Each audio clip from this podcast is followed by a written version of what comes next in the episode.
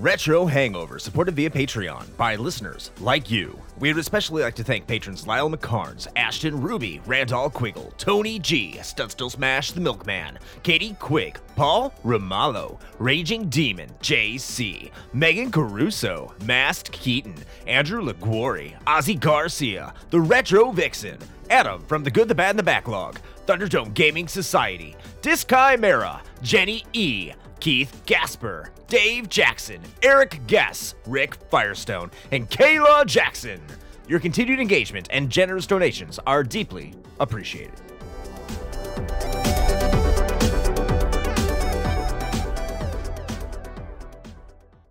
Open your ears and crack some beers. You are listening to the most recent episode of Retro Hangover.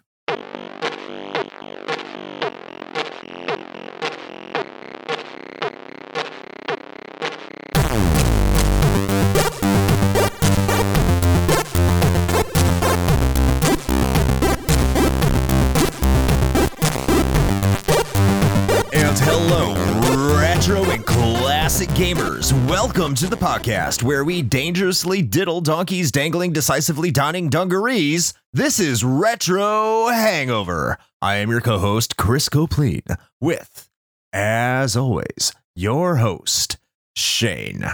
Hydroplaning Dick Dragon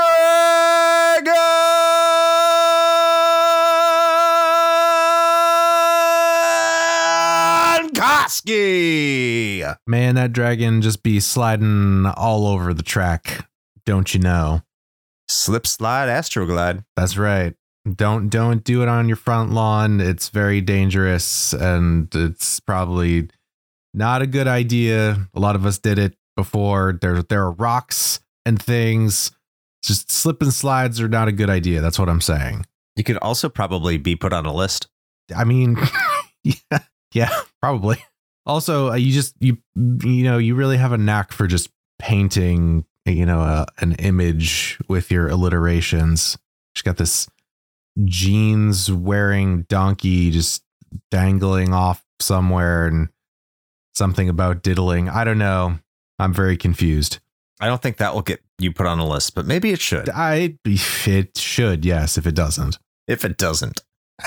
Okay, and welcome to Retro Hangover, where we are going to be talking about Diddy Kong Racing, which we are not diddling. Great. There's the subtitle, Diddle Kong Racing. No, I don't want to do that. Not for this game. Oh, God. That's just like... We're going to launch this rocket right up your ass, that's bro. That's the non-canonical Kong of the part of the family. That's the uncle they don't talk about. Just Diddle Kong. He's what makes Cranky Kong cranky because he's in prison. He's tired of bailing him out. He's not invited to Thanksgiving. Mostly because what he did to the turkey. But before we get to Diddy Kong, let's talk about what I can't even do this.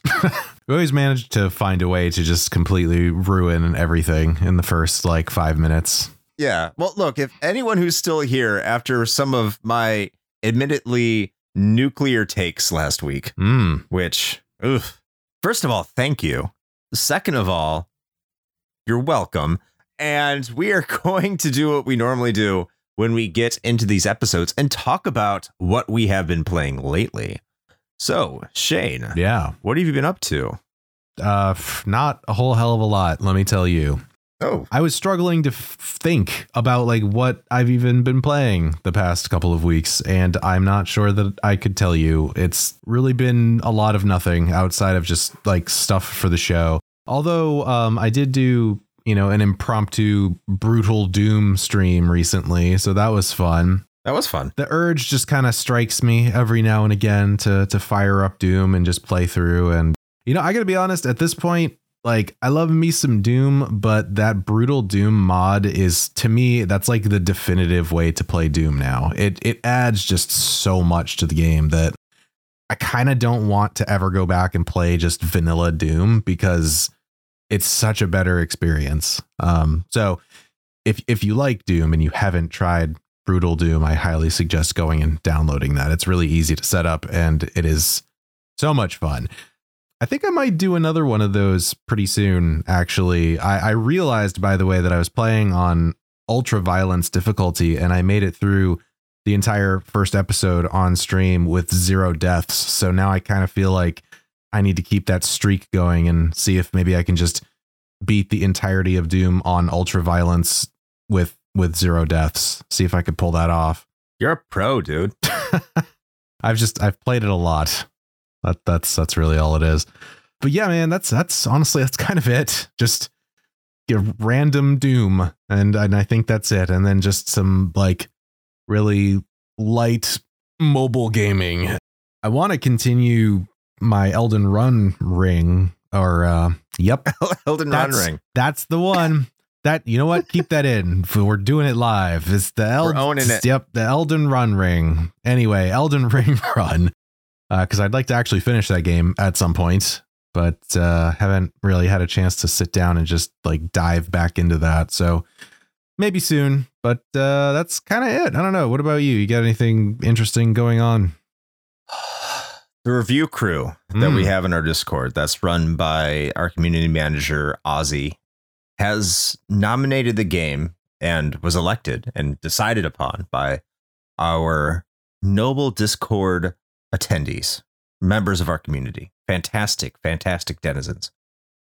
They decided to choose Disco Elysium, which is why I'm being so long-winded and find it difficult to get to the point because I feel like that is appropriate. This is a game I thought,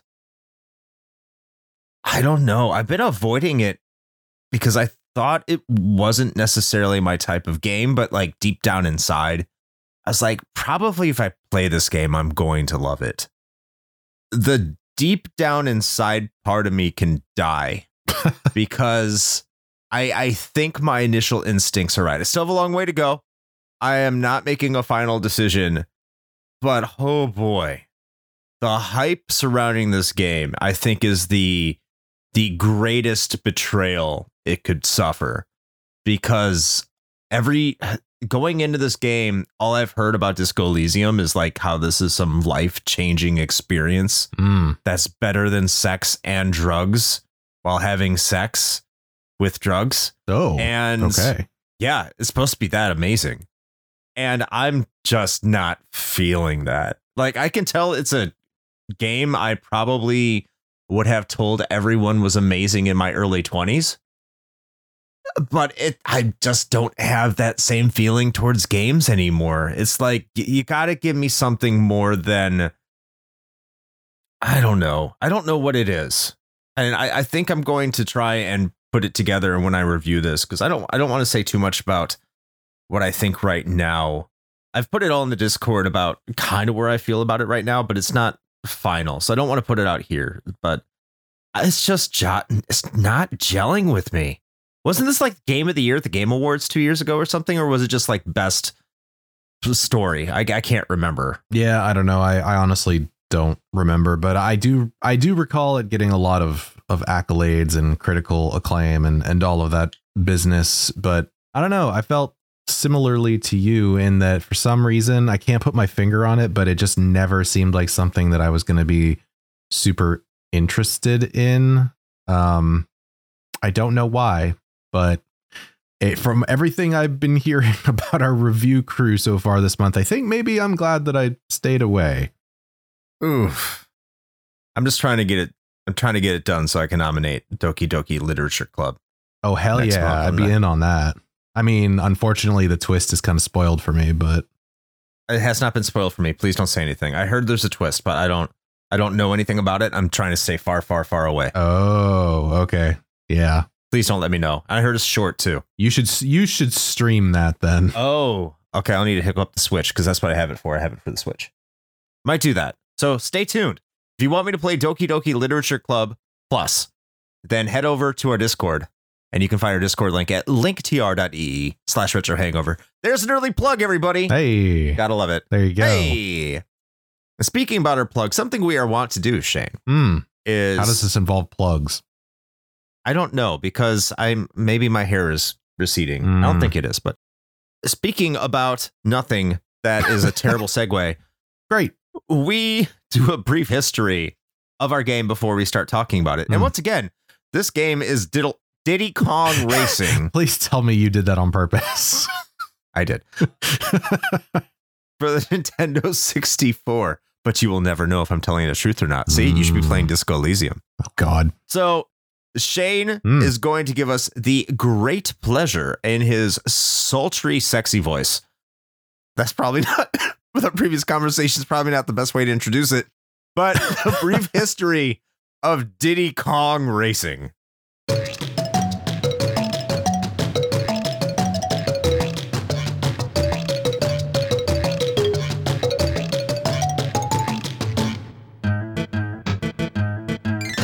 When you hear the term kart racer, what's the first thing that comes to mind? It's Mario Kart, isn't it? And why shouldn't it be?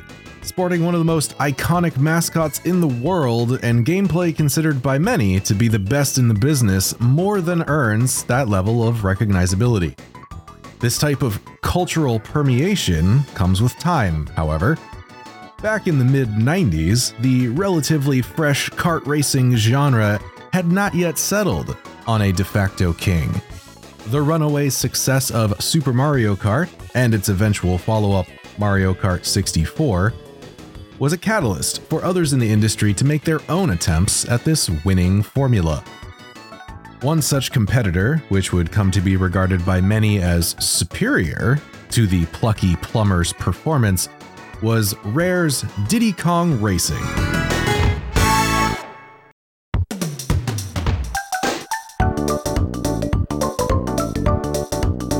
By 1996, Rare had secured their place as Nintendo's go-to second-party developer, and, as a result, amongst the gaming industry elite. After wrapping up development of Killer Instinct 2 for arcades, Rare would split their dev team in two. One half, tasked with porting KI2 to the N64 as Killer Instinct Gold, and the other beginning work on a real-time strategy game involving a caveman and time travel. This would soon change into an adventure game influenced by Walt Disney World, with a working title of Wild Cartoon Kingdom. But then, in June of 97, the team pivoted once again, scrapping all previous ideas in favor of a follow-up of sorts to Rare's critically acclaimed NES racing game, RC Pro-Am. Development on Pro-Am 64 chugged along as normal, until it became evident that one of Rare's major efforts, Banjo-Kazooie, would not be getting a holiday 1997 release as scheduled, with a glaring, cavernous holiday release slot staring them in the face. Rare scrambled to fill that void as soon as possible. With Pro-Am well into development, it seemed like the obvious choice. There was, however, one small problem. Rare realized that the Pro-Am branding would likely not be recognizable enough to push the kind of units expected for a major holiday release. As Donkey Kong Country was still massively popular, with its third installment coming out on the SNES just 1 year prior, Rare decided to re-theme their racer around the world of Donkey Kong, with Diddy Kong as the star. With a team of just 14 people, Rare pulled off a quick turnaround, while also leveraging the rebrand as an opportunity to include characters from some of their upcoming titles, like Banjo the Bear and Conker the Squirrel.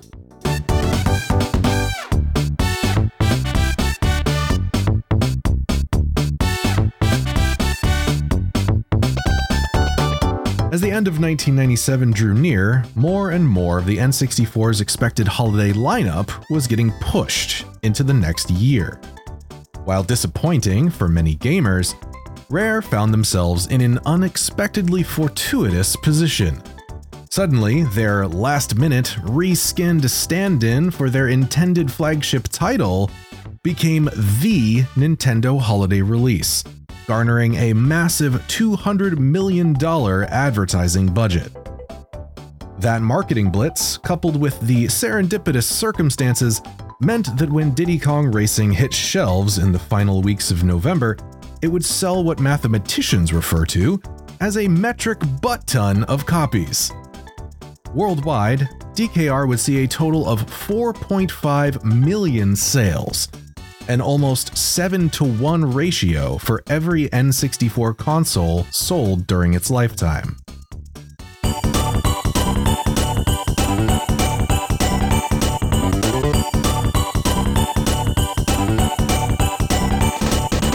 Critics would love it as well, with most pointing to the game's visuals and some even saying it was a better overall product than the previous year's Mario Kart 64. While there was a sequel in production for the GameCube featuring Donkey Kong, that project would eventually get scrapped as a result of Rare being purchased by Microsoft in 2002. One game did come to fruition, however, as Banjo Pilot for the Game Boy Advance, where, as the title might suggest, planes are the sole vehicular option as opposed to the three selectable types in DKR.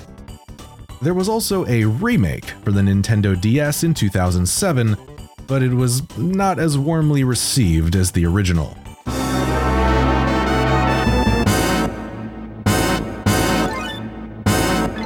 In the years since, the court of public opinion has largely swayed in favor of Mario Kart as the definitive kart racer, with Diddy Kong's outing being left in the proverbial dust, with Mario clearly claiming the modern-day karting crown and Diddy himself even joining the roster. It's doubtful we will ever see a return to the series. But for fans of the original, there will always be the memories of that winter in 1997 to keep them warm. And that is your brief history of Diddy Kong Racing.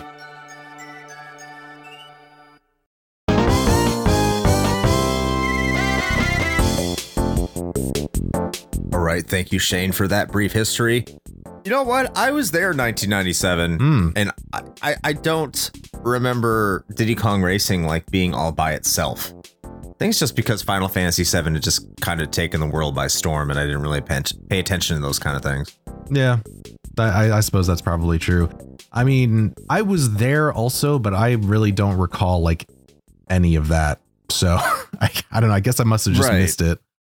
You know what the other two titles that Nintendo published for that holiday season were? Bomberman 64 and Mischief Makers. Oof. That's all they had for their holiday lineup. And by the way, I like both those games, but no one talks about those games. Yeah, that's in terms of like holiday releases, that is a big oof. Yeah. Oh, and neither of those were made by Nintendo.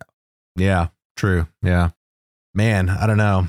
That's so weird. I don't know, like how you just totally miss an entire like release window like that. But you know, what's funny is that you have to think about it then, like what would have happened, right? Like if Nintendo had some like super strong like holiday lineup or even just one flagship title like Ocarina, to really like push sales. Do you think Diddy Kong would have done nearly as well as it did? No. Yeah. I think because like the title I'm thinking of has to be Ocarina of Time, right? Mm-hmm. I think that has to be that game. Yeah. I would need to go back and look. And so everyone is like, it wasn't Ocarina, man. There was, I get it. I'm just going off the top of my head here. I'm not even looking at the internet, but if a game, it was pushed beyond the holiday release schedule and I'm Nintendo and I'm looking at Sony and I'm seeing Final Fantasy VII is coming out on the PlayStation 1997 and I want an effective counterpunch, it's definitely Zelda. Ocarina of Time. Oh, yeah. And if that had landed in holiday of 1997, I'm not saying like PlayStation still wouldn't have won, but I think the console wars would have been much different because that's a pretty big blow. Sure. Especially in Japan. Like, I don't think Japan. I looked at the sales number for Japan. It was under 1 million. So like they didn't care about Diddy Kong Racing. They don't really care about Zelda either, to be honest. We all heard what I think about Zelda. I'm more with them. But yeah, sorry. But like Diddy Kong, I really think about that. Like, what if it had another major release alongside it? Would we still be talking about it, or would it just be Mario 64? Yeah, well, I mean, we're talking about it, but also it's not, as we kind of alluded to in the brief history, it's not typically part of the discussion No, you're right. The thing is like nothing else really is. Like, even the only thing that comes to mind for me that's even close is like Sonic Team Racing. Yeah. And like that was way later. And even then, I don't hear anybody really talk about that. Like, if you say kart racing, the only thing anybody thinks of is Mario, because they've pretty much cornered that market. Well, Crash Team Racing. OK, sure. But I mean, yeah. Again, those things don't generally come up, you know, and it's like Mario yeah. Kart has done such a good job of nailing that genre that it's like nothing else even enters the conversation. Yeah, I think this game, because it looks like it was going to be RC Pro-Am 64. Mm-hmm. I think that would have been really cool, actually. But then I saw the plans for it and I was like, that probably would not be cool because it was supposed to include all the characters except for the Donkey Kong related ones. Right. And yeah, we'll get into that in the story for a minute. But yeah, it's wild to think how history would have happened if all those other games came out and this was Pro-Am 64 and what that would have meant. Like, who knows, man? I think it would have been a cult classic, I think. But we'll get to that, too, and how I feel about when this wraps up. But interesting how everything developed for Rare, which was already on like a massive roll at that moment. It's just like, yeah, you can just have our holiday release. Have fun. Like, yeah. OK, they're like, well, we got fuck all else. So just do something with it. We got this and Hydro Thunder or something. Well, Hydro Thunder is later. I don't know. I don't know what came out in 97 for the N64. I doubt people who own an N64 remember what came out in holiday of 97 for N64 outside of this game. Yeah. So speaking of that, I feel like we've kind of already touched on it, but what is your personal experience with this game? Is it like anything at all? No. Yeah. I mean, I had this game when it came out. Oh, okay. I don't know if I got it for Christmas or if I got it a couple of months later. I don't remember exactly when I got it, but I remember this game was a big deal. Like $200 million advertising budget. I know when I got Final Fantasy VII when it came out. Like initially, I think I got with lawn mowing money. Everything else, 97. Like what else was there in 97? Like off the top of my head, I can't remember. I just know Final Fantasy VII was that game that year. Like I was waiting for Saga Frontier and Final Fantasy Tactics, which I think came out the year after. And of course, Bushido Blade, because I was all on those demo discs with Final Fantasy VII. So that Christmas, it was like, yeah, I have an N64. There's like two games for it. And Diddy Kong Racing is going to be like my third, man. And I remember putting not a lot of time into it, like in terms of the single player mode. But I remember playing this 2-player or 3-player or 4-player quite a bit with my friends. Like that was the kind of game it became just for the racing of it. But I don't think we played it nearly as much as Mario Kart 64. And I had a hard time remembering until I started playing it today why that might be. But I do have memories of it. I do have rather fond memories of it.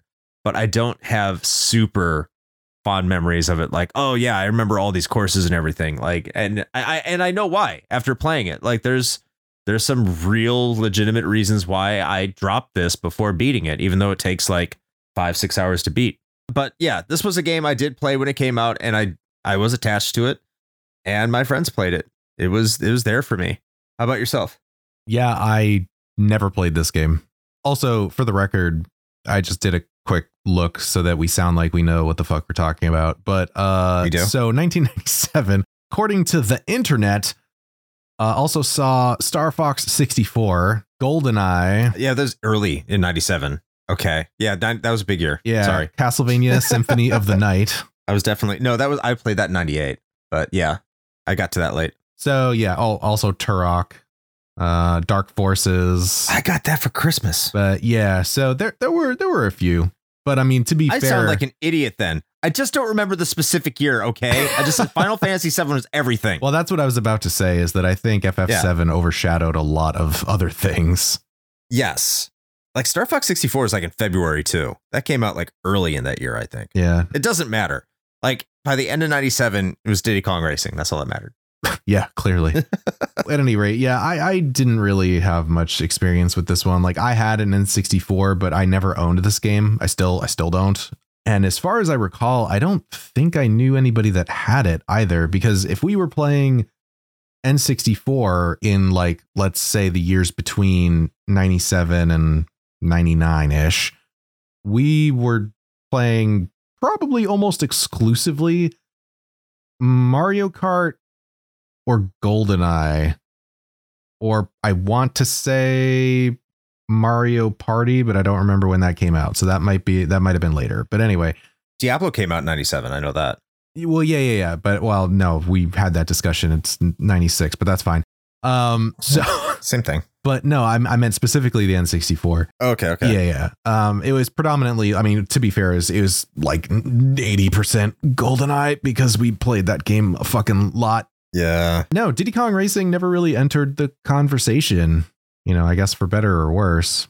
But I did play it on stream for the show, like actually a couple of years ago now, I think, just kind of randomly. Yeah. I remember having an okay time, and then I went back and played it again for the show today, and I had an okay time. I'm sure we're going to hear about that more in the gameplay. Yes, you are. Yes. But before we get to that story, we're going to be talking about this game's story, which is a story. I see. So what is that, Chris?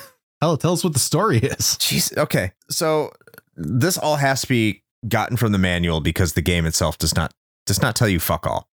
Just in case you were wondering. So Timber the Tiger, because I don't play as him, so I don't know his name. I don't think anyone did. His parents left on vacation and put him in charge, and all of a sudden a giant pig shows up and takes over the island and says, "Come beat me, bruh." And Timber's like, "I can't do that, so I'm going to go contact my boy Diddy." And Diddy's like, "Hey, man, I got a foul-mouthed squirrel and a bear, but he has to leave his bird behind, and we can bring him in."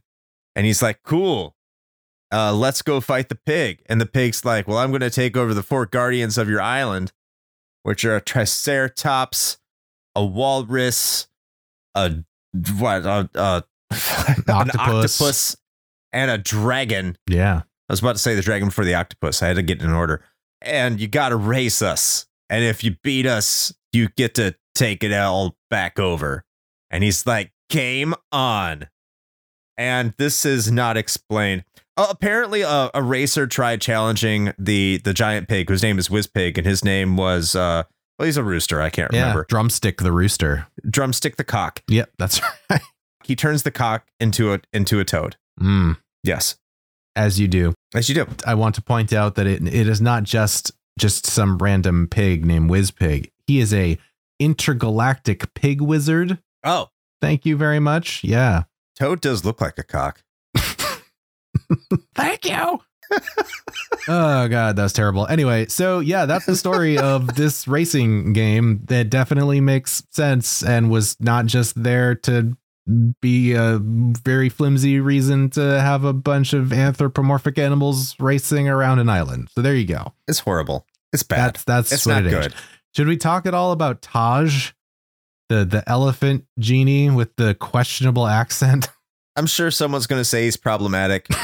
Okay. I'm sure he is. I know he's a pain in the ass to run into. Yes. In order to change my vehicle. He is. Fucking Taj. Yeah, I mean, yeah, he's I don't know why he has to be of Indian descent that no one else is. But OK, that's fine. I don't know. These are Brits that are making this game. It makes sense, I guess, for 1997. I mean, actually, in a weird way, I guess that kind of does. But yeah. I'm just surprised they're not serving Diddy tikka masala or something. No, we certainly don't want Diddy fish and chips. That's for sure. No, diddling those fish. You don't want it. So, I mean, I guess suffice to say, there's not really too much else to talk about. That's it. That's the plot. Well, it's awful. It's awful. If you want to get into the writing, because this does coincide with the writing. Sure. It's fucking shit. It's awful. Like, what's going on?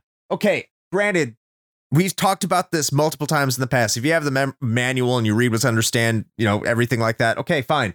You read the manual. You know what's going on. I didn't read the manual when I was a kid. I still didn't know what's going on. I didn't understand why I was racing a triceratops that you ran into after doing four races. It's like, "Well done, kid. Now you got to beat me in a race." Like, why? What's going on? And then why, when I beat you, I have to go do your stupid coin challenge, bastard? Like, I don't understand. Because that is how property rights are determined in space, in pig space. Yes, so it's so jarring. what are you trying to accomplish? Like, even in Mario, I think more like Mario 64, because obviously this game had to have taken inspiration from Mario 64.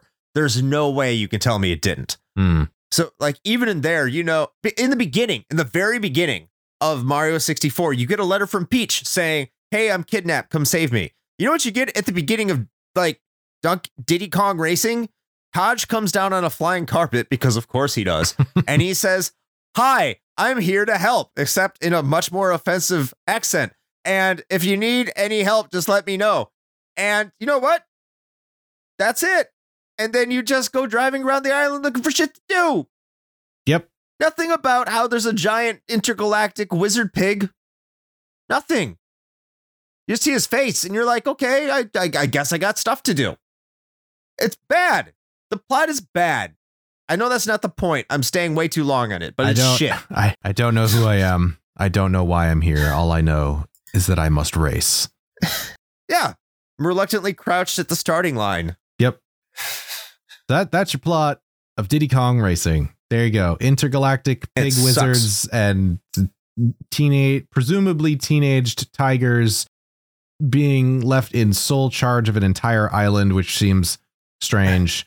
And then he, of course, immediately goes like full fucking Tokyo drift and decides that the first thing he wants to do is race around the island while his parents are gone. And honestly, I think I blame him for all of this. I think this is Timber's fault. It's his fault. This is why Timber doesn't get a follow-up game. This is why they took Star Fox Adventures from him. There you go. It's his fault. He ruined it. All the way he ruined it. He let Diddy take over and dominate him. Do we even know how did anyone get to this island? Capitalism. Did it? What? How did Diddy Kong even get there? That's what I want to know. Like, did he just call him up? Like, what, how, what happened? I don't know. I don't know. It just says he asked his friend Diddy Kong for help because it was the holiday season. If he didn't get them, more copies wouldn't be sold. Okay. Yeah. I mean, that's fair. Well, only with the power of purchasing can you defeat the wizard pig. That's right. Unregulated capitalism. All right. There you go, kids. We are well on our way. I'm loving this episode. Let's talk about the kart racing, by the way. So you are put into a world. You don't get the option like in Mario Kart where you get like the 50cc, the 100cc, the 150cc. You don't get those options. You just press game start and you're placed into the middle of a world. And then you go racing and stuff. So Shane, we got that gist of it. How about you tell us a little bit about the gameplay here? Oh, man. All right. So let's see. It is interesting because, I mean, you don't get any direction really, as we just mentioned, but you do just get kind of plopped down in what I could generously refer to as an open world, I guess, at least in terms of games in 1997 and kart racers specifically. So it is kind of a cool approach. I will say that, to have just sort of like this hub island world that you can sort of just explore around. And, you know, you kind of go off and you are sort of literally gate kept by the amount of balloons, golden balloons that you end up collecting. And you get those for finishing first in a race or completing a challenge, or you can find some of them just floating around on that open world island as well. You need to have a certain number of those to get into new levels. So they kind of unlock much in the same way as, you know, the star requirements for doors in Mario 64. Probably not a coincidence. So you do have a little bit of guidance there, but like finding the different areas to go to, you do have to do a little bit of exploring on your own, which is aided by the fact that you don't have just a cart. You have three different vehicles to choose from. You have your standard kart racer. You also have an airplane, and then you have the last one, which is my least favorite, which is the overblown flotation device, and I hate it. Boobies? Yep, that's definitely it. I'd love boobies. I'd have a much better opinion of it if it was that, but no, just your. I can't even find the word. Why am I blanking on the word? Hovercraft. There we go. I thought you were like being deliberate here. No, okay. I wasn't being deliberate. I was vamping because I couldn't think of the fucking word. Hovercraft. Oh. There you go. Yes. So you get three. In my experience, at least for what the part of the game that I got through, which I arguably was most of it, I guess, it was a lot easier to kind of look around the open world area just by using the plane, because then you can kind of go almost anywhere. But so I do like that. And here's the thing. I'm just going to get out right in front of this discussion about the gameplay and just say that I like the ideas this game has. OK, yeah. Like I like where they were going with it. I don't think the execution is quite there, though. And I think that's going to extend to a lot of things. But OK, I feel you in some senses. I just want to start out by saying, like, this game controls great. Did you get the right racer? Yeah, that's the thing. It is highly dependent on which racer you pick, because there's what is there, like eight or 10 to pick from, I think. Something like that. Yeah. Yeah. And they all have different strengths and weaknesses, which, by the way, are not shown in the game whatsoever. No. So that's cool. So if you don't look, this is actually one of the games I have not gone and looked at the manual. So maybe you can correct me on this. I assume that those different ratings for like handling and speed and all that stuff, are those detailed in the manual? Do you know? Oh, I have no fucking idea. I didn't look at it either. Oh, great. Well, we're a fucking podcast about retro games and we are very well informed. Anyway. Well, yeah, because when I buy it on the shelf at a store, it's not coming with a manual unless I pay like an extra $6,000 or something. So. Yes, I'm sure there's a huge demand for the Diddy Kong Racing complete in box. It's probably not terribly. I mean, it's more than I'm willing to pay. I'll put it that way. That game's gone up to like $30 now for some reason. I suppose that's fair. Yeah. At any rate, my point is that stuff is not surfaced in game to you whatsoever. So if you pick we'll say the wrong one, because I guess you could do well with any of them if you got used to it, I suppose. But I made the mistake of choosing the like crocodile looking guy or whatever. And he handles like total ass. Crunch. Yeah, that's the one. Okay. That was a bad time. And so I went back in as Tip Top, the turtle, and had a significantly better experience. Oh, yeah. Tip Top is the name is appropriate. This is the character you want to race as. Him and Pipsqueak. Like if you know the courses, you know how to get around them. Pipsqueak is really nice, too. I think that's how I beat some of the later levels, just because of the way it turns. Some of them like have some really, really sharp turns. Mm-hmm. And if you don't know the courses to a T, you are not going to hit them. In fact, there's a lot of things that kind of rely on you understanding the courses in order to get through them if you're not using like a Tip Top or a Pipsqueak, which you could argue is good or bad, because it does pay off to memorize these courses and get really good with a specific racer. However, if you're going into this and you're just kind of playing it and you're just kind of choosing your characters, because I started out with Conker, mm-hmm. and I made it pretty far with Conker, but it just got to a point where his turning and controls were just too wide. It was too slippery. Yeah. And then I got into Tip Top and like, oh, wow, this is a completely different game. And now I'm having a lot more fun. So I will say, like, when this controls well, it controls buttery smooth. The best controller here in Diddy Kong Racing feels better than anything I think you'll find in Mario Kart 64, because I think that's the most apt comparison. I'm probably going to be comparing Mario Kart 64 to Diddy Kong Racing quite a bit here. It's inevitable. I mean, that's the easy, obvious, and most relevant comparison that I think you can have. But yeah, like when you're Pipsqueak or Tip Top, I'd rather race with either of those two racers than almost anyone in Mario Kart 64. The rest of the characters, it depends. It's very dependent on what my mood is either if it's going really well and I'm winning, I'm happy. If I'm not winning, I'm blaming them.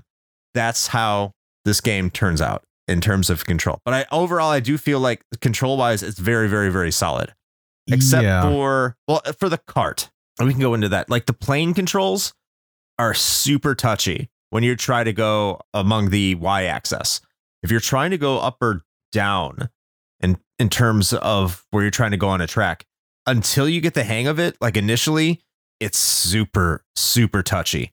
You can get used to it, but I kept finding myself going way too far up or way too far down, or just not able to control the exact amount I wanted to. The hovercraft, The hovercraft is chaos. That thing is just straight awful. It's beautiful. It's so bad. I could not figure out how to properly control that thing. The boss race against the octopus, when you are forced to use the hovercraft, was terrible. I had to do that multiple times to get it, because I liked that one. I would have liked it because it was more interesting. Like, there were more mechanics involved, right? Because like, you not only are you trying to beat him in the race, but he's also dropping those spiky things in the way. And like, so there's more going on, and I probably would have enjoyed it as a challenge, but and I've said this before about other games that we've talked about. I do not consider poor controls to be a good challenge. Like, that's just a failing on the game. And I think that hovercraft is garbage and controls like garbage. Like, and you can't tell me that you can't do a good watercraft style game, because motherfucking Wave Race exists. It does. And that's a fantastic game. See, that's the thing about the octopus one, because the first challenge, I want the spiky things. That's not so bad. The second one, where it uses the bubbles. Mm-hmm. Ooh. That takes a while to get used to until you figure out how to get around it. But the thing is like in that specific instance, in that race, that's where I really learned how to control the hovercraft and what it demanded and how you're supposed to control it. It's not like a cart, as you could probably tell. Yeah. But it has its advantages. Like, when you can like go wide on a turn and go over some land and fly over it and then get back on the water and control it pretty well, especially when you're doing if you pull back or push forward on your joystick, it has an impact on how you land on the water.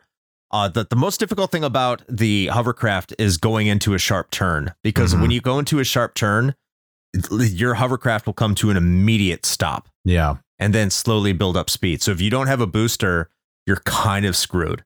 But I think because I'm talking about some of these weapons like bubbles, spikes, boosters, let's get into weapons before we really talk any further. What do you think about the weapons? Because this is a kart racing game. Yeah, they were OK. I will say that I think that is the one big thing, or one of the big things, that Mario Kart has over this game, is that I almost across the board prefer the selection of power ups available in Mario Kart than I do in this game. To me, they were kind of boring. The only thing that I thought was interesting that they did differently was the sort of tiered approach to it. So yeah, if you grab, like, let's say the missile, right, at a baseline, that's just a missile that shoots straight forward wherever you're aiming, and that's it. If you hang on to that power up and you grab the same one again, then it turns into a homing missile, which is like 1 billion times more effective. And then if you do it a third time, then you get just like an arsenal of 10 of the normal missiles to just fire in like a rapid succession, which is neat, which is kind of like more of a spray and pray approach. I personally just like the homing missile better anyway. Yeah. But I thought it's a novel approach to it, to like have that trade off of, do I grab a different power up, which, by the way, are indicated like clearly by the color of the balloon that you drive over. So that's also different. It's not randomized like in Mario Kart. You can be pretty explicit about which one you want to pick up, which I think is kind of cool. But you do have that trade off of like, OK, do I want to swap over to this one given where I'm at the race right now? Is that going to be more beneficial, or do I hang on to the one I have and try to upgrade it so that it'll be more effective? So I did like that, but in a way it felt like it sacrificed variety, because there just weren't as many different like power ups to use. Mm-hmm. See, this is how I felt about the power ups were. I mean, obviously they're not as good as Mario Kart. I'm not going to sit here and I'm not even going to make that argument. Yeah. Like, Mario Kart's a lot more fun with what they do, but I do think it has an interesting aspect of resource management, where if you upgrade your missile into a homing missile, you got to use it before you hit another balloon, like any balloon. Right. Because the 10 missiles are great, but that's only really great if you're like in third or fourth place and you got a bunch of racers in front of you. Mm-hmm. It's worthless on a boss fight. Yeah. But if you hit another balloon, like if you hit a green balloon or a blue balloon or a rainbow balloon, you lose that power up, which I don't like, but it does kind of encourage you to use them before you run into another balloon, which is all over the track. That being said, the green balloons, which are essentially like your bananas that you power up. The first one's an oil slick. The second one's just like a spiky ball. And the third one is a bubble. Those to me are all effectively useless against the computer. Mm-hmm. You might as well not even pick them up. The best power up in this game by far is your booster. And the reason your booster is the best is because at the first level boost you can get a maximum boost if you know what you're doing. So this game has a trick where if before you hit a boost on the track or before you use the boost as an item, if you take your finger off the throttle and you hit your boost while you're not pressing on the gas, you're going to get a super boost, which will have you catch up a lot better than if you just use a normal boost, which the game does tell you at one point, like after you complete the first world, but they only tell you to do it on the boosts in the level. They don't tell you that applies to the item, but it also applies to the item. And that's something super useful to know throughout the game, because I'm not saying you have to know it, but it makes the game far easier. And the magnet, the thing that sucks about the magnet, you think it's cool, but the only way you can use it is if what the magnet does is it pulls you closer to a racer that's in front of you. Mm-hmm. But the only way to effectively use it is if that racer is like right in your face. Yeah, you think it's fun and you think it's cool, but at the end of the day, it's kind of temporary, and you'd much rather probably hit that racer with a missile because it slows them down a little bit. Yeah, and the other thing to kind of further support your argument that the boosters are probably the best ones anyway is that while the missiles are cool, especially the homing missile, because that's kind of just a fire and forget sort of thing for the most part. Mm-hmm. I think part of the reason that the boosters are better is because the hitting somebody with a missile or using that magnet is like an extremely temporary thing because the CPU will probably outpace you regardless. So like, even if you hit them with a missile, they're going to be like right up in your grill again shortly anyway. So it's like better to just try to get those max boosts as often as possible just to outrun them rather than trying to hit them with missiles.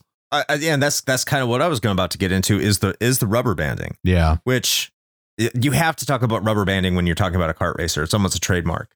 A lot to do with Mario Kart, of course, which is notorious for it. I think you have a point in terms of some of the later races when you start using the missiles, especially when in planes. It doesn't feel like your missiles have all that much of an impact. Right. In some instances, like I'll hit an enemy racer. Maybe they'll stop for a moment, but then it'll be right back up to speed. But what I found in general is that the rubber banding in Diddy Kong Racing is not as bad as Mario Kart, which is a good and bad thing for you, by the way, because if you're getting your asshole stomped, you're going to get your asshole stomped. But if you're doing really well, the game tends to reward you. So it's one of those give or takes. Like, everyone complains about rubber banding, but it applies just as much to you as it does the computer in this game. So you really got to be on your racing skills or you're not going to win, for better or for worse. Yeah, I think at least to me, I don't know from a technical perspective, but at least playing the game, it felt like it wasn't even so much rubber banding at all, and it was more of generally it seemed like the CPU was just capable of going faster than you in most cases. Oh, absolutely. Yes. And for me, it was particularly in the plane. I don't know what it was for you, but like the plane races, especially like once you got to the silver coin races, which I'm sure you want to talk about because we kind of talked about that offline. Yeah. But like particularly when you got to those silver coin races and in the planes, it just felt like the computer could just blow past you whenever it hit a boost, and like had a boost twice as long as you. It was just able to pull in front of you without doing anything special. And that's a problem that leads into a lot of my difficulty concerns. Yeah. But before we get there, I do think you should talk about those 6 coin races. Or 8 coin races, or there just the silver coin races. Fuck it. Yeah, sure. Before I launch into that, I did want to touch on this before we keep going. And that is that I double checked. And yes, the manual does, in fact, give you the relative strengths of each of the racers. They have acceleration, weight, handling, and top speed. and they tell you each one for each person. And yeah, it's Pipsy and Tip Top are definitely like probably the two best. Diddy Kong is like right down the middle. He's like your default Mario. Vanilla pick. Yeah, he's Mario. Yeah.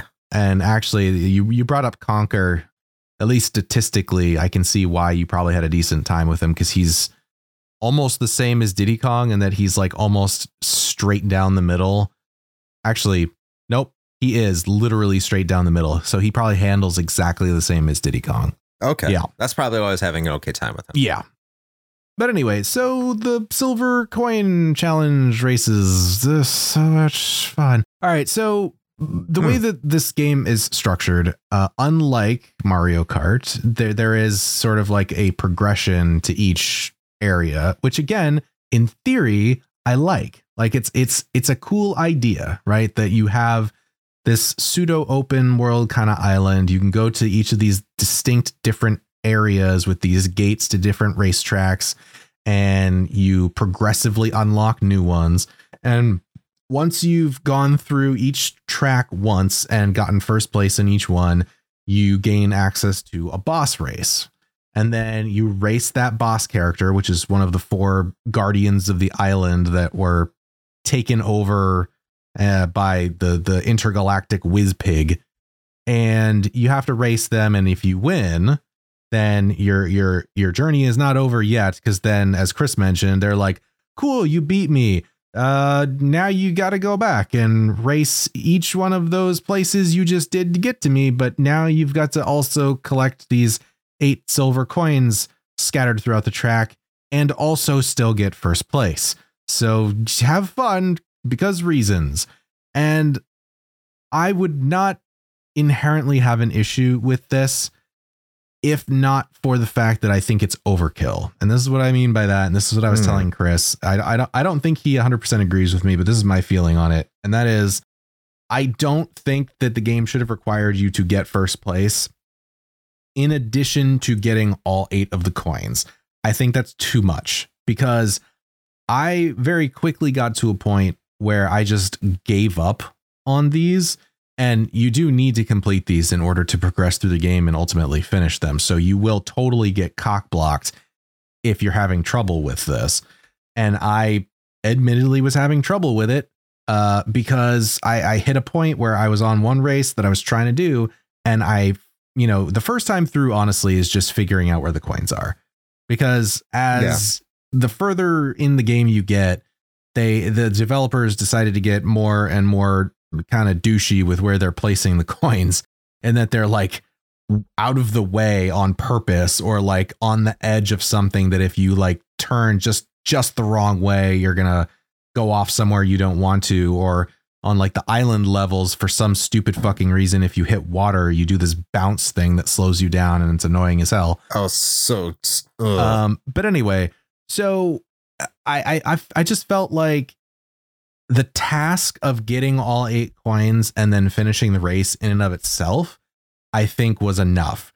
Now, what's my solution to that? I don't know. But all I know is that trying to get first with a bunch of CPU like opponents that are just programmatically faster than you and better at hitting boosts and all this garbage, while you're purposefully suboptimally racing the track because you're going out of the way to find these coins, is a pain in the ass. It's too much to ask for, because like basically the strategy that I figured out that I'd have to do is like, first of all, figure out where all the coins are. So your first run through is a wash. But once you've figured that out, you have 3 laps in every race, right? So like your first 1 or even 2 laps should be focused on doing the dumb stuff they want you to do to try to get these coins. And as I said, racing suboptimally. Now, ideally, by that point, you will have gotten all 8 of your coins, which leaves you with, at worst, 1 lap to be able to race appropriately and, you know, take all of the optimal routes, hit all the boosts, et cetera, to get yourself into first place. I hit a point with these where I just couldn't do that. Like I would get all the coins, and I think I hit second place like 4 or 5 times in a row Do you realize how infuriating that is to get through 8 coins, get through 3 laps, and then get beat by like a pube's hair breadth by this like asshole tiger or whatever, that he beats me in first place. I'm just, at that point, I was like, you know what? Fuck this. I'm done. And I went and tried to race another track or something, because it was just, it's frustrating. And I just don't think that it's a good design personally. See, this is going to be difficult for me to speak on, because I don't necessarily disagree with you, but I do. And look, a lot of the things I'm about to say are going to be like, well, so what? That's kind of a shit reason. So bear with me here. Sure. This game, I think, like when we're looking at this, and we've discussed this before, like when you're doing a game and you're trying to meet a deadline, it's a much different mentality than when you're actually trying to sit down and play a game and enjoy it for fun. And again, this leads back to when I was a kid, and there's probably a reason I dropped it. When I didn't have a deadline, I was playing it for fun, and this probably had a lot to do with it. But upon revisiting it, there's a realization that kind of came to, whereas this is your only game. You have time to look for those coins, plan it, and plan a route around those coins in order to best get that result. And what that also does is it teaches you how to drive your cart better and become a better racer. Now, yeah, that is a kind of shit reason to do things, but this game's only about 5 or 6 hours long if you just blow through every race. Right. And there's not a ton of races. So I can kind of understand why they did what they did. But, you know, when I went through and I'll admit it, like when I couldn't find a coin, I had to go to GameFAQs and find where that coin was. And if it was still questionable on how I hit it the best way, I would go on YouTube and see how someone else hit that coin placement. And then you have to replicate it. And that's part of the fun, is you have to learn how to do that and then get in first place. Now, there's some times I had to race time after time after time after time in order to get that. And those were in the plane levels where for some reason I just couldn't catch up. Every other level, I really didn't have that problem once I knew where the coins were and I had planned out the best route that I could. Because one of the things is that the enemies don't, at least in my playthrough, did not attack me very often in terms of items. Like, I didn't get hit by a bunch of missiles. I didn't get hit by a bunch of, you know, just oil slicks or bubbles or anything like that. I didn't really encounter any problems in that vein. So being able to navigate and then plan out my route and being able to do it quickly, it wasn't that massive of a problem. And it's supposed to be challenging at that point. Do I think it's a realistic challenge? I don't know, because there's only really 2 racers you can do it with, and they seem to be designed around those racers, unfortunately. But I had a pretty good time with it, like finding out where those coins were and figuring out the best route and to come in first. Yeah, it's a challenge, but this wasn't supposed to be done in a day or two. This was supposed to be done in a few months. So I can understand why that difficulty was ramped up and why it's frustrating, because it frustrated me too when I'm on my 9th or 10th time where I think I'm doing everything correctly, but like the first place racer is still like an entire like 3 or 4 cars ahead of me. And I'm like, how can I figure this out? And then it becomes, am I using my weapons correctly? Is the route really the best route? Am I really taking the best lane? Am I using the boost in the correct place? And eventually I got it. And is it kind of bullshit? Yeah, but I did beat this game in about 2 or 3 sittings too. And that's not how this game is meant to be played. So it's really difficult for me to sit here and be like, yeah, this is terrible. But at the same time, I have to recognize that gamers of today have a different mindset in how this is supposed to be presented. And that light, yeah, it is total bullshit. I think so. I've been thinking about this, and I think what would have made the difference for me and something that I would have preferred would have been a time trial instead. I think if they have that though. No, but I mean for the silver coin challenges.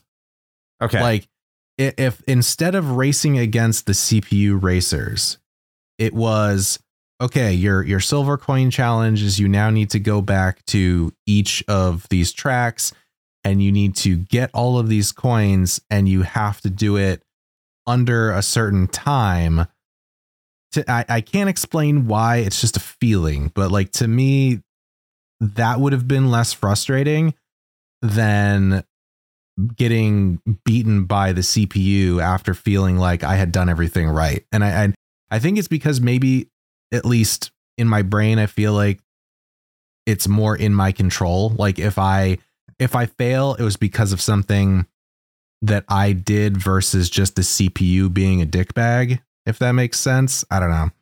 I just felt like that would have been better. It feels like it was rigged against you. Yeah. Yeah. Whereas if it's a time trial, then that's a very clear thing of like, okay, the devs obviously ran this track. They figured out how long it should take to get through the track, like in an optimal manner. And they tweaked it so that it's going to be challenging, but not challenging, like super challenging, but not impossible. And it's just a very clear cut. You either did this or you didn't. And there's no like possible variance there. And I guess that's the thing. I would have enjoyed that as a challenge more, because it's more about challenging yourself at that point of like, oh man, like I got to get better at this than it is to feel like it was out of your hands. Like you had nothing. You had no say in the matter. You had no agency in it because the CPU just decided to go faster. You know what I mean? No, yeah. Yeah, this game is a game that's not about having fun in the same vein that Mario Kart is, where it's just kind of just random, wild, crazy fun. Just weapons everywhere. Everyone's getting blasted, everything like that. There's really a randomness to Mario Kart that doesn't exist in Diddy Kong Racing. Mm. And the boss fights are a great example of that, where it doesn't, like the amount of fun that you're having in terms of picking up items or going through the course, just trying to do the best you can, is like largely secondary to the game's demand that you master what it wants you to do. Right. You are going to play this game in a very specific way, in a very specific manner, if you want to defeat these bosses.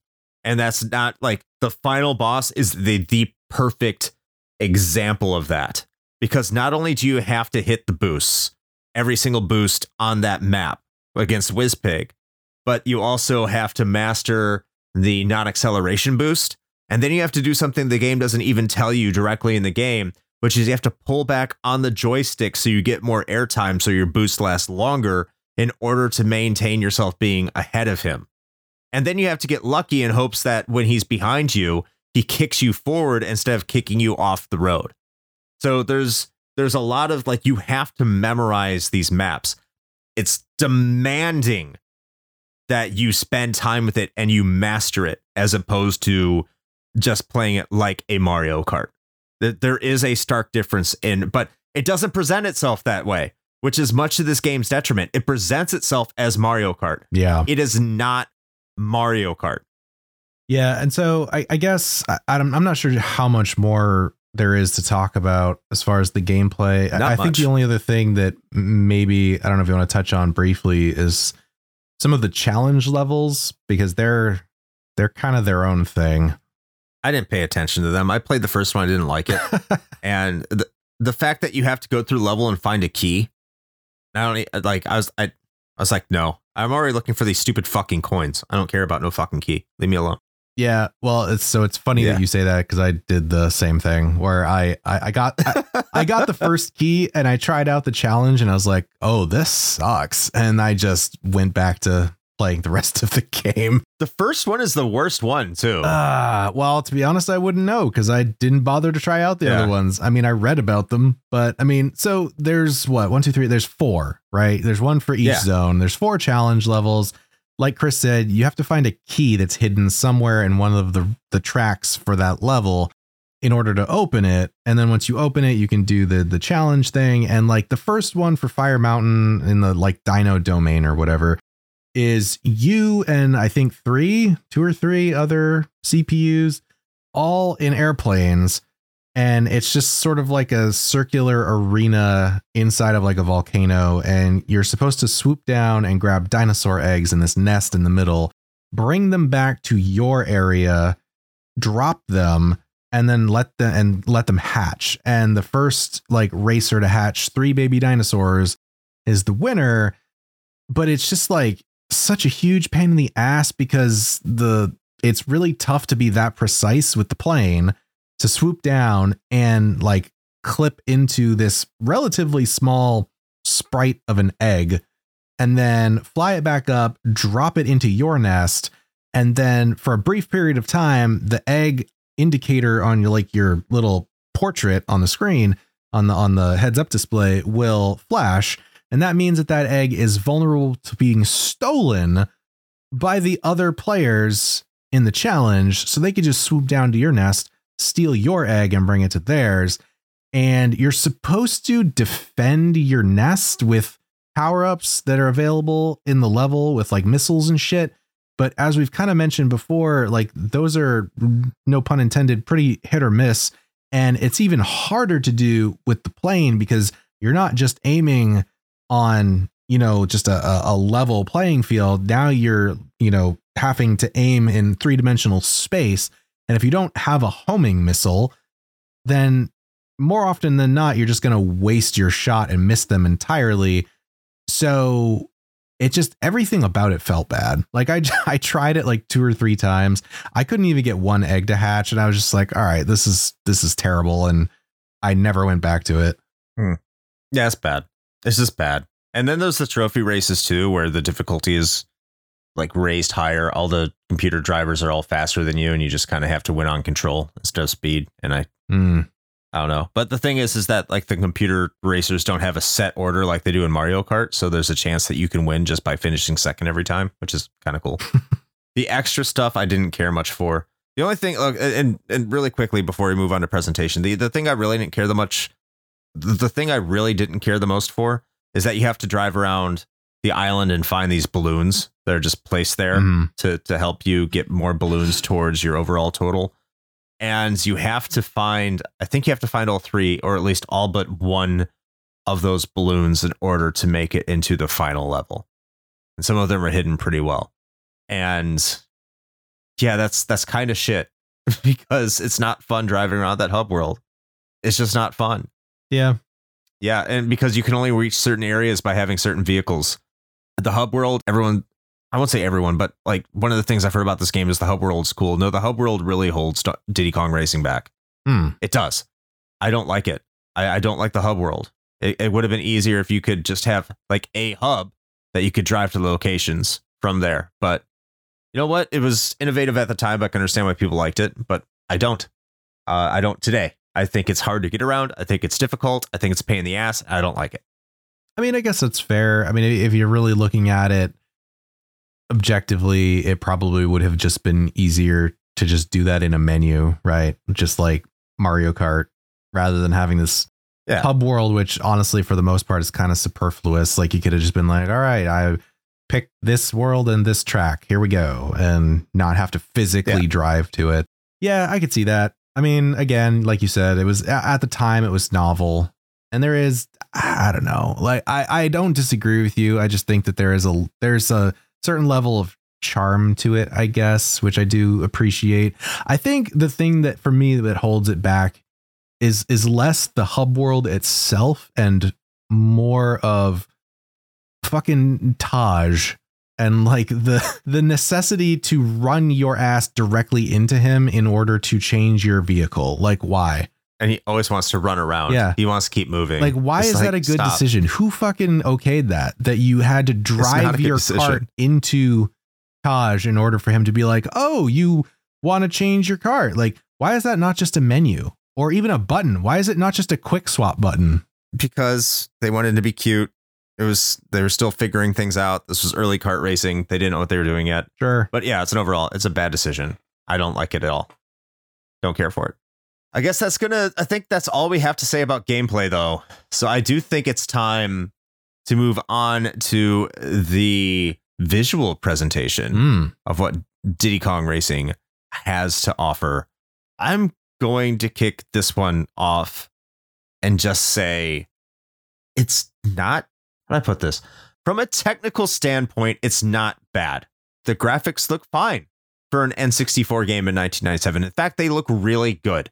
When you think about the kind of graphical design that they accomplished and the way the tracks look And by the way, gameplay wise, I think the tracks are very well designed. We didn't talk about, I love the tracks. Yeah. But the way the tracks look, the way the environments look, they look fine. There's nothing wrong with it for a 1997 game. They're fantastic. What I don't like is the graphical design, because you can look at a Mario game and I can look at a Mario game and I can tell that like Mario Kart is timeless. And this was a big criticism back for Nintendo during this time was, oh, it's the kiddie console. And you kind of look back at that now and you kind of cringe, because you look at the Mario games and they're timeless. They're for everybody. They're what Disney was trying to accomplish and largely has, like that timeless kind of aesthetic. Diddy Kong Racing looks like it's for toddlers. There's no way to beat around this. It looks like I would only play this if I was 5 or 6 years old. The fact I was still playing this when I was 11, well, maybe 11 might work. But this game it looks like it was designed for a very, very, very, very young audience. And I can't shake it, because it doesn't play like a game that should be for a young audience, but it's not timeless. It doesn't capture me the same way that a Mario would. And this does really add ammunition to the argument that Nintendo was for kiddie systems, because if I'm looking at this game as 17, if I'm a 17-year-old in 1997, I'd be like, there's no fucking way I'd play this game. In fact, I still feel weird playing this game. It's like playing Hello Kitty Cruisers with less personality. Dude, that's interesting, because I don't I kind of agree with you. And I think it's largely centered around, I want to say that mostly the character models. I think that's the big thing, because. Yeah, I agree. Yeah, because a lot of the characters, the way that they're presented is very kind of cutesy. And so I could see that. I think like the level designs and the environments are fine. I would actually argue that I actually kind of prefer this game in a lot of instances over Mario Kart 64, because I always felt that Mario Kart 64 just felt really rough. I'm gonna be honest, like the visual presentation of Mario Kart 64 to me, even back then, always felt just, I don't know, weirdly kind of unpolished for Nintendo.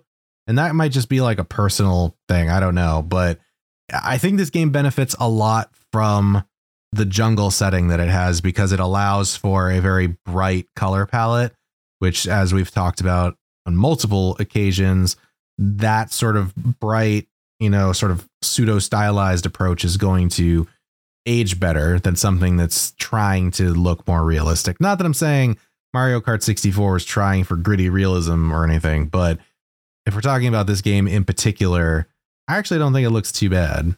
I will say that I don't like a lot of the character models, though. I agree with you on that one. Yeah, the character models turn me way off. They're technically, they're sound. Sure. They look really good because they're full 3D polygonal models, whereas like Mario Kart 64, they use sprites with 3D backgrounds and 3D environments. Yeah. So everything flows much better. There's no slowdown. Everything like. It moves at a buttery smooth pace all the time, I found. So in terms of that presentation, it's great. But it's like Final Fantasy IX for me. Like, I know I'm looking at a really good looking game, but the way the game is designed really turns me the fuck off. Yeah, I guess that's fair. If that makes sense. Also, I think you just nailed why I thought that Mario Kart 64 always felt really jank to me. And I think it's because of that. Yeah. I think it's because the carts were still sprites. Yeah, it might be it. I think that's what threw me off, because actually a lot of the things were still sprites, like the trees and shit. But like the fact that an era where they, opened up on the N64 with fucking Mario 64, where they're like, look at this fucking polygonal shit. And isn't that amazing?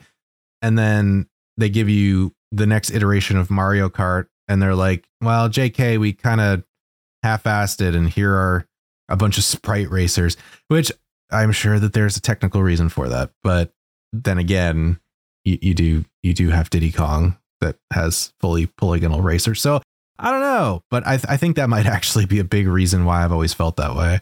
Well, if you actually look into some of the development notes, the reason they couldn't make it move as fast as Mario Kart or make it feel as fast as Mario Kart 64, or at least in their minds, was because they went for the full 3D models. So they had to make compromises because that was the design choice. Yeah, I could see that. Yeah. Yeah. You don't need as much processing power to move as fast as Mario Kart 64, when you're not rendering as many polygons. Sure. So that makes sense. Yeah. I don't know. I just Mario Kart 64 always felt really odd to me. I know a lot of people really love that one. I'm not one of them, but that one was actually, well, neither am I. We, like I had mentioned earlier, I think my friends and I had played it maybe a handful of times, but it was nowhere near as popular with myself or my friend group as either the first one, Super Mario Kart, or even later iterations. Mario Kart 64 always felt like a weird outlier to me, but that's probably just anecdotal. Yeah, it did for the longest time. I look back at Mario Kart 64. This is turn 2 Mario Kart 64 episode, by the way. But like, I look at Mario Kart, like, I don't hate it. I don't hate on it at all. It's just that one, a year or two after it came out, I was like ready for the next one. I was playing the original Mario Kart again. Yeah, I know that's different than what a lot of other people think, and I fully recognize that. Trust me. But I don't know. For me, it didn't click.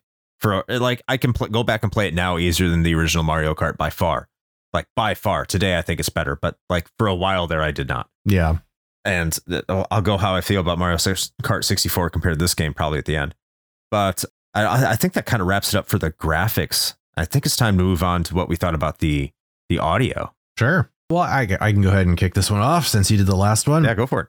So overall, I enjoyed the soundtrack. I will say that it's definitely got that, you know, Donkey Kong Country kind of vibe. I dig it. There wasn't anything that I came across that felt terribly egregious or anything. I think they did a pretty solid job with that. I think the only thing that really stuck out to me from like a sound design standpoint was the racers' call outs. Like when you would like race by them or they'd get hit or whatever, they're terrible. They're really annoying. And so I supremely dislike those. But outside of that, I thought everything else was pretty solid. You know what? I'm going to disagree with you. Okay. I thought it was super generic. Really? Okay. I thought the music was super generic. I agree with you that the sounds that you make when you pass up the drivers are super annoying. Especially the bosses. Like, the bosses are some of the most annoying sounds in this game. Whenever you even get close to them, they grunt. Mm-hmm. And I cannot stand that. It's awful. The weapons sound somewhat annoying. The vehicles sound fine. But let me go back to the music really quick. It's not that it's bad music. It just sounds like royalty-free tracks that they just grabbed and slapped into the game. Like, it's not bad, but it's just like... Especially the winter level, where it sounds like they're just kind of riffing on Winter Wonderland. Mm. And it's just like, I don't like this. I can recognize there's far worse, but I do recognize that the composer, who I think is David Weiss, he's done a lot better.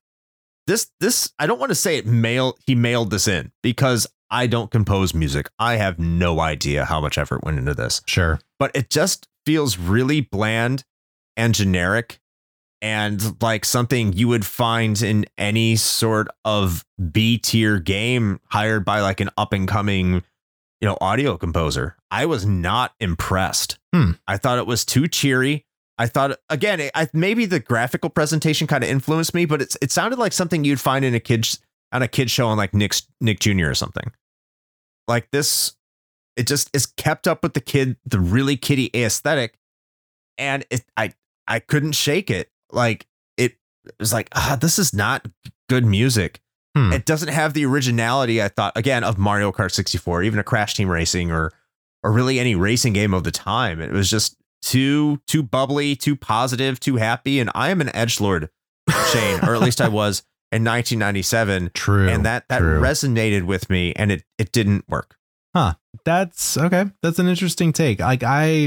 Like I said, I actually enjoyed it. Like I thought yes, it is very, very upbeat, very bubbly, but like, I thought that fit kind of what they were going for. I mean, at the end of the day, yes, like whether you like it or not, the game does have a little bit more of a cartoony, kid friendly kind of aesthetic going on. And I think it does match that. So if you don't like that, then yeah, you're not going to like a lot of the music. It didn't really bother me. I will say, and I think you probably will probably totally disagree with me on this too, based on what you just said. But one of my favorites is actually Walrus Cove, which is from the Ice levels there. It's kind of like the main sort of hook of the song is kind of like a riff on a Christmas song. And I actually kind of like it. Yeah, I didn't. Yeah. See, I actually kind of dug that one. I could also be biased because there's a collection of like, in full disclosure, there's a collection of like Nintendo, like winter themed, like compilations that I've come across like on YouTube and stuff in past years that I play around the house during Christmas time because I'm obviously a fucking nerd. And Walrus Cove is one of the songs that usually shows up on a lot of those compilations. So I could personally be a little biased towards it. I don't know. Yeah. But I didn't mind it. I thought that they were good. Although it's funny that you brought up the part about it sounding like just fucking like royalty free tracks that you could rip off the internet, because I kind of see that actually now that you mention it. Like some of the more like tropical themes for like the central area or like the first zone or stuff, it actually kind of sounds like B-sides for like B-side instrumentals for like a Jimmy Buffett album or something. Something like that. Yeah. It just feels uninspired. And you know what you say you played around your house during Christmas? That's perfect for this soundtrack. It's just like background music that you have no idea where it's from. Yeah. I mean, sure. Like, oh, that sounds good. But that's from. I was like, oh, Diddy Kong Racing. Oh, okay. I could play that in an elevator. That's Diddy Kong Racing. I mean, that's his music. That's the soundtrack. To be fair, I did not actually know that Walrus Cove track was from Diddy Kong Racing until I played this game like a couple days ago. And like I was sitting there on the couch playing it, and both my wife and I were like, "Oh shit, it's that song from those compilations we listened to." Maybe I just disproved my own point. I don't know. What I'm saying is, it's fine. The music is fine. It's fine. It's just generic trash. It's not bad, but it's not good. It's middle of the road, which is kind of how I feel about this game in general. Ooh. Oh, I think that's a good segue into whether or not this game holds up today. Oh, I didn't even mean that, but here we go. Ooh.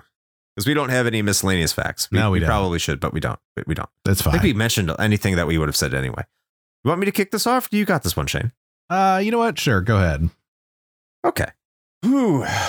You know, after all my bitching, I think the answer that you'd think I'd be saying right now would be no. Mm.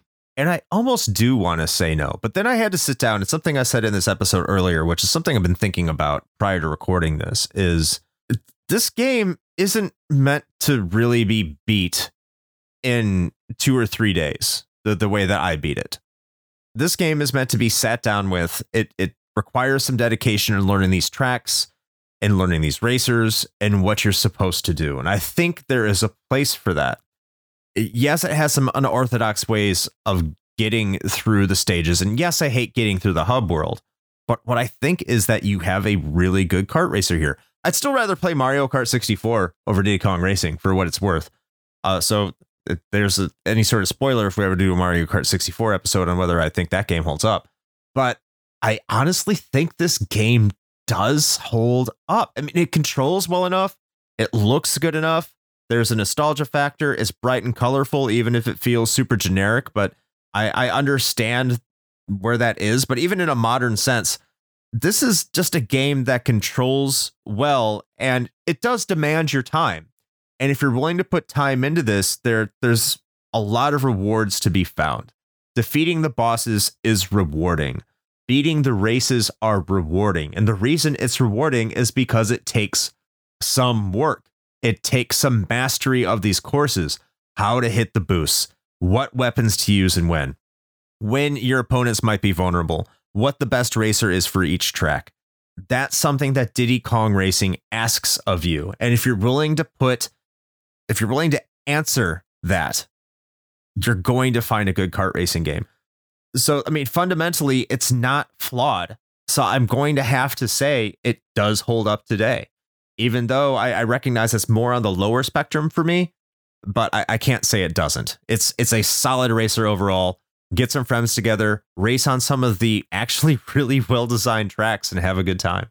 All right. Well, I believe that it is, in fact, fundamentally flawed. Ooh, I would have a really hard time recommending this now, especially now. Not that there's exactly like a huge fucking pantheon of kart racers to choose from or anything, because for whatever reason, probably just because, as we said before, Mario Kart kind of stomped out most competition with just how good it has been consistently. Absolutely. But I still think there are better options.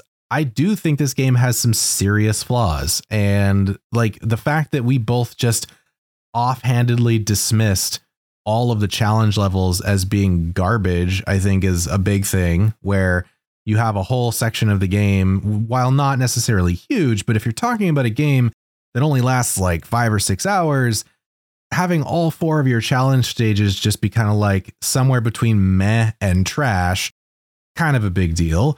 And then the other part of it is I just personally, I don't like feeling cock blocked by the game and not like, you know, my own skill. And that goes back to those coin challenges we were talking about, where I think if it was centered more around trying to hit a very distinct goal, like a time trial time and collecting the coins, I would have been fine with that.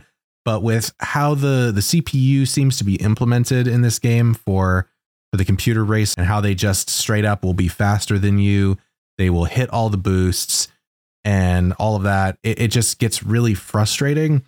And even if it is something that's supposed to be short, or well, not necessarily short, but it's a relatively small amount of content that you're being asked to master, I feel like that's still a hard ask in this day and age, when there are arguably more accessible games out there. Like if you were going to sit down and ask me like, hey, I want to play a kart racer, what should I play right now in 2023, when this episode is coming out, I would tell you, well, Mario Kart 8 Deluxe or Sonic Team Racing. Those would be the 2 I would give you right off the top of my head, because those are both fantastic fucking games.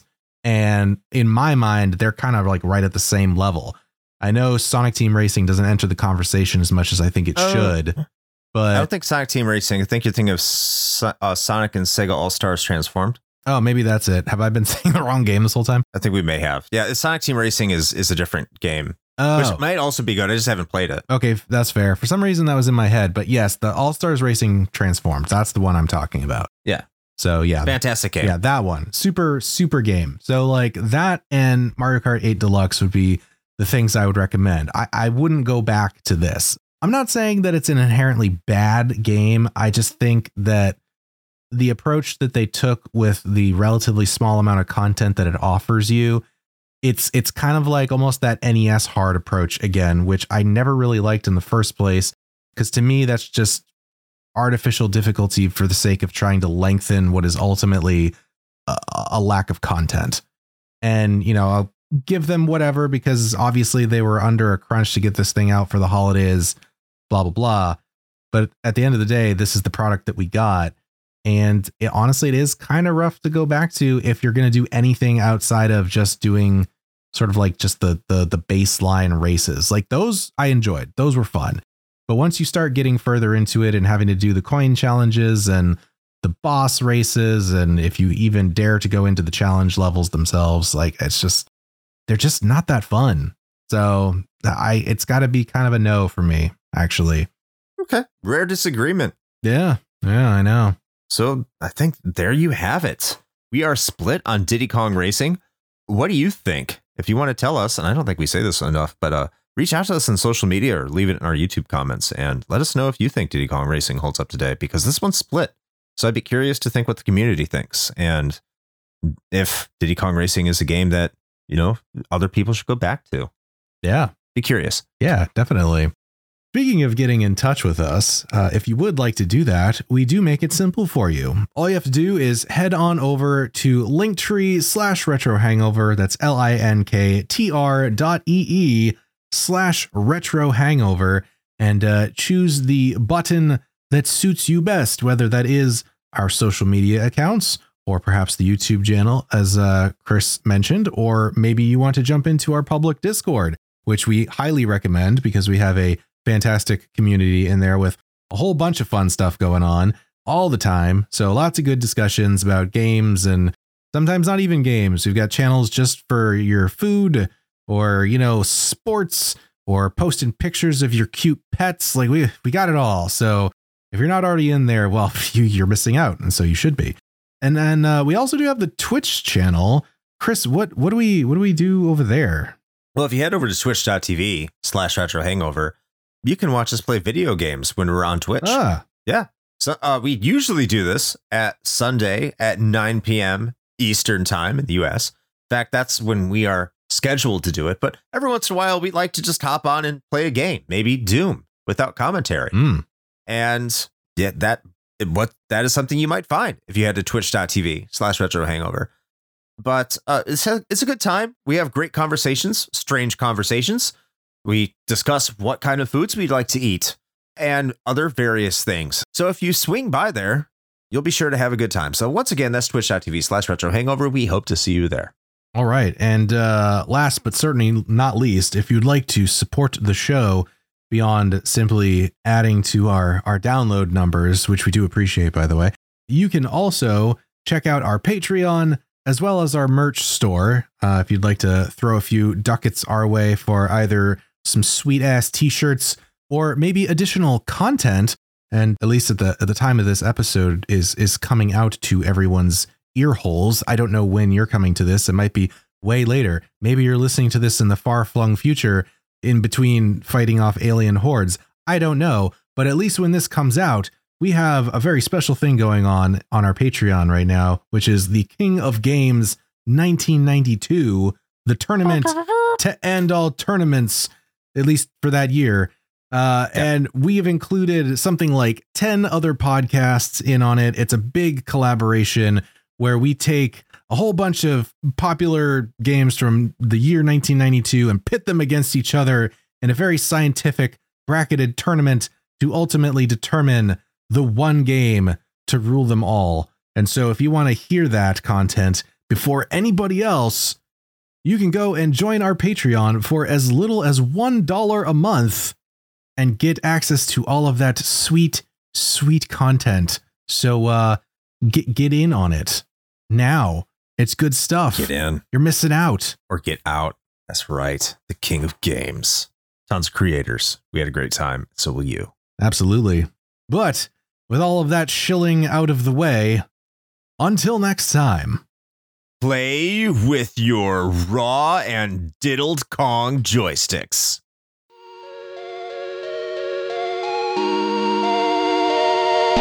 Shane here with a quick message. You know, the one rule Chris and I have always gone by regarding advertisements is this. It has to be something we use and can personally vouch for.